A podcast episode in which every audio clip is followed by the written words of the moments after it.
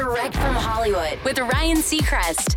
The Weeknd is inarguably one of the biggest names in music now and has been for a long time.